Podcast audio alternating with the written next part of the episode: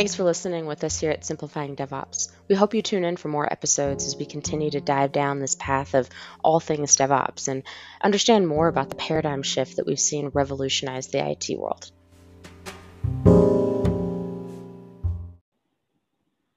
All right, welcome to Simplifying DevOps. This is Rachel Airy and Mitch Krombach back today with no guest. We are uh, just the two of us going to dive in a little bit more into Kubernetes and uh, containers as well. We've done an episode that, that touched on this and, and touched on app modernization overall, but you know when Mitch and I were reviewing, we, we went back and, and realized that we dug a lot into the what and the how um, but we didn't talk as much about the business outcomes and really why an organization would look to um, moving to that emerging uh, technology and, and what uh, an organization can expect to achieve from that. So we're back today, just the two of us, to, to dive into that a little bit more.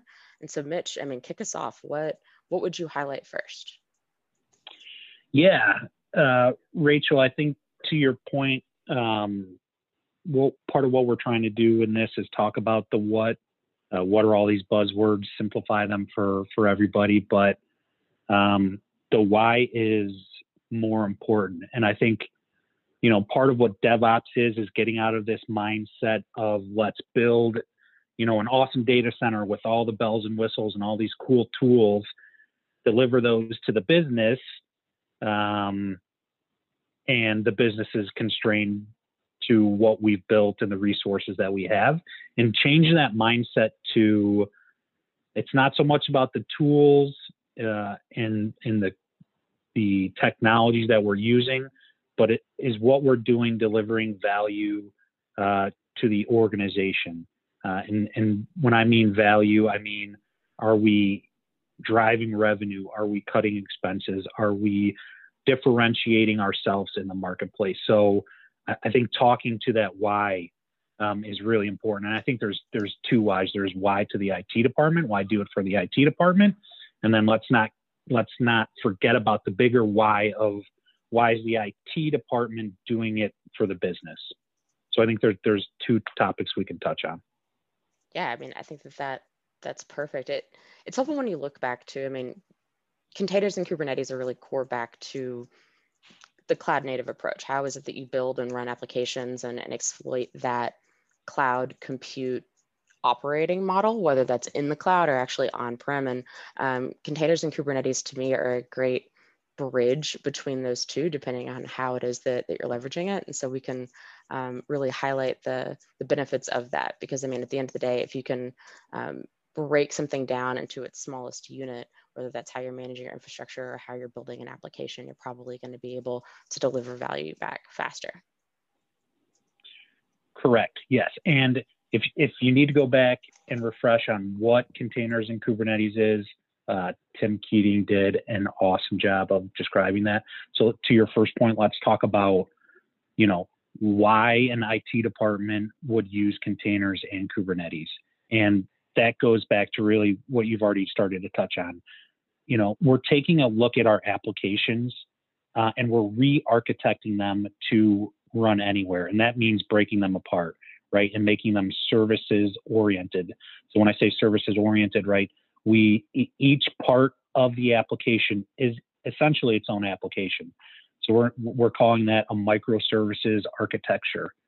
Um, so if you're going to take the time to re-architect the application, uh, break it apart, remove dependencies or interdependencies uh, within that application, you know, a VM might not be the right vehicle to support each piece of that application because a VM is consuming compute resources um, just to support that application. So, uh, if we want to move to that different architecture, let's take a look at a lighter weight vehicle to deliver that piece of the application, which a container does.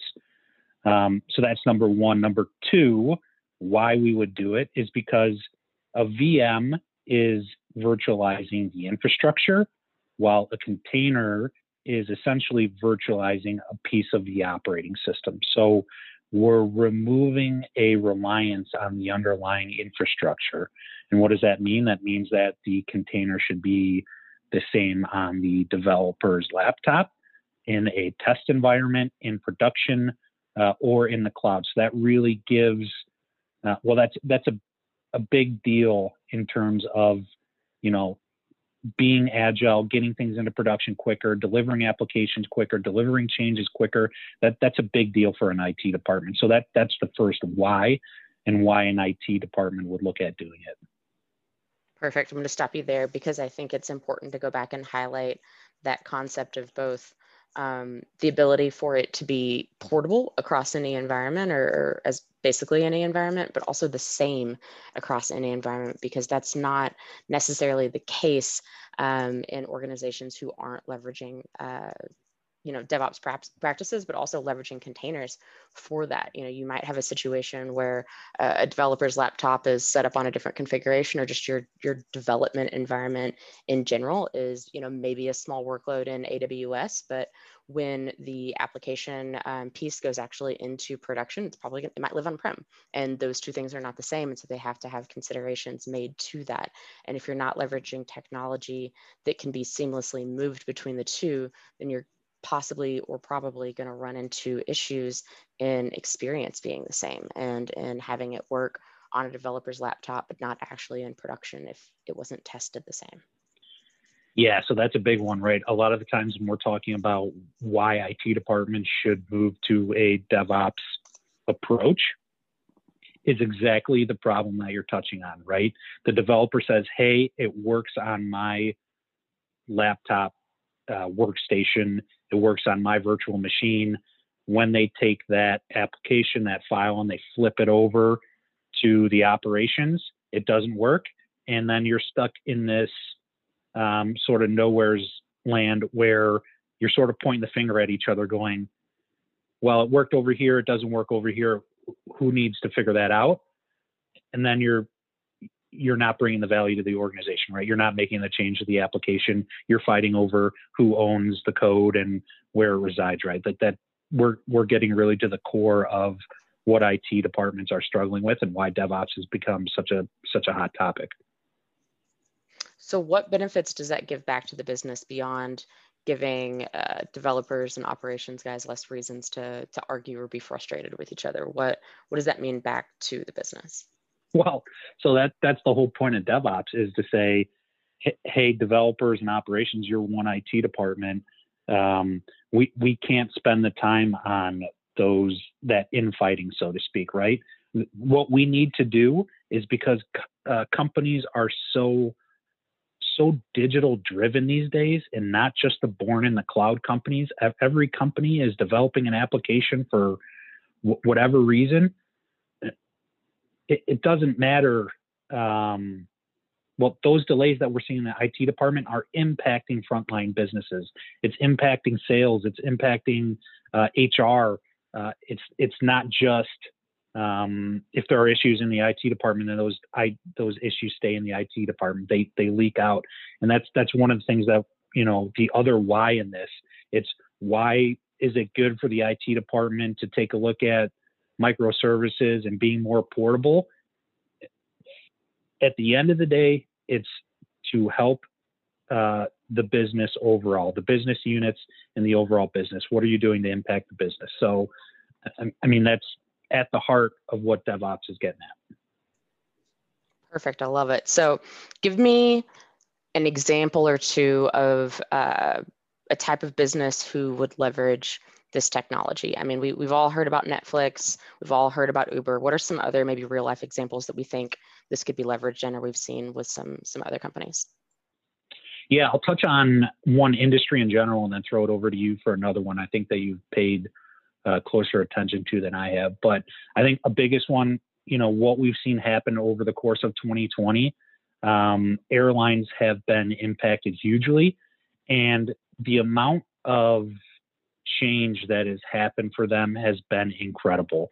And if they and if the airlines were not participating or taking a DevOps approach, there is no way that that they can make the changes as fast as they could. Right? We're we're looking at um, touchless check-in, touchless boarding, touchless in-flight, everything, and that's all done through an application.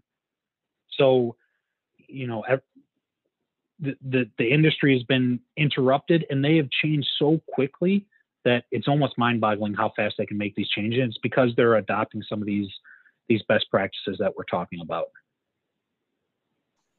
Love it.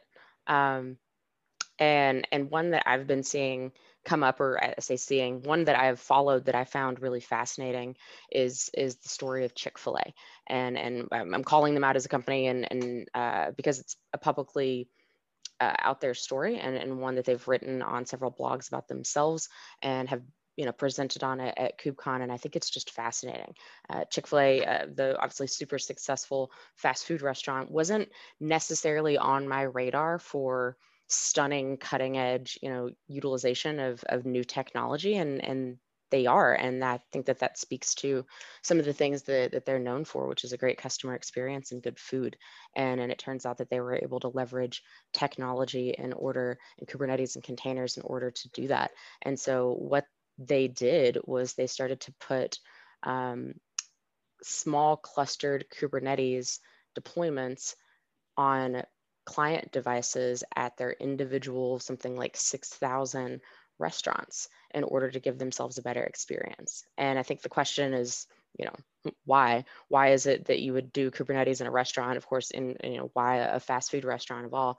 And I think the real goal came back to um, because they have 6,000 stores and those stores are in a variety of different locations, whether that's a mall in Toledo, Ohio, or somewhere in Manhattan, they had a, a disparate experience in network. They needed the opportunity to have um, a better experience. And, and if you put your compute closer to your edge and to your network, you're going to get that. You're going to have that low latency um, experience that's not dependent necessarily on um, the application's ability to access that. It gave them high availability for those applications that they were able to leverage. And that way that they had closer access to their overall data. Um, and it's also allowed them to scale because they are able to um, create small containers and put them on each of their uh, restaurant locations that let them scale out their infrastructure, but also their application and, and development teams and allowed them to navigate the capacity um, pressures that they were starting to experience. And so that gave them a faster experience whenever they had a very, very busy restaurant, which at least for me, every time I've ever driven past or gone to a, Chick-fil-A, they are, are, slammed. And so it's given them the ability to um, service their customers a lot quicker. Yeah, it's such a great example, Rachel. I mean, the, the airline industries, you know, the, the companies that we talk about there are huge organizations with a ton of resources. And I, I think we sort of understand that they're they're more and more becoming software companies and you know throwing a ton of resources at DevOps and technology in general. And you really don't think of a fast food chain as a technology company. And it's and it and it's really unique to see you know, Chick-fil-A take this approach and it's impacting their business, right? They are um, getting best, better customer service, driving more revenue. And that is what we're talking like the impact to the overall business. Um, they, they've hit the nail on the head, so to speak. Yeah, and I think that's a use case we're going to see more and more often is, you know, I mean, compute at the edge in general in order to get that that faster network experience, but um, containers at the edge in general. I mean, that way you get uh, a better management experience. The developers experience is better. You can move faster and, and more autonomously. But I think it also gives them um, reliability in accessing those applications because Chick-fil-A either, you know, containerize their applications and just put them uh, right in the store. And, and so their uh, order systems are, are containerized and, and accessed there, but it gives them a lot of ability um, to have some redundancy there. And I think that's been really helpful and something that we're going to see more and more. Yeah, I, I agree 100%. And um, I, I like, certainly we're going to continue to talk about the what, right? What is infrastructure as code? What are some of these buzzwords and help breaking them, them down? Um, but I think focusing on the why, why these, these buzzwords are buzzwords and are being adopted, um, I, I think that's also worthwhile to pay attention to as we as we go through this journey. Yeah, absolutely. We'll uh, be diving into that soon enough. Cool. Looking forward to it. You too. And with that, this is Rachel Airy and Mitch Kronbach signing off on uh, Simplifying DevOps.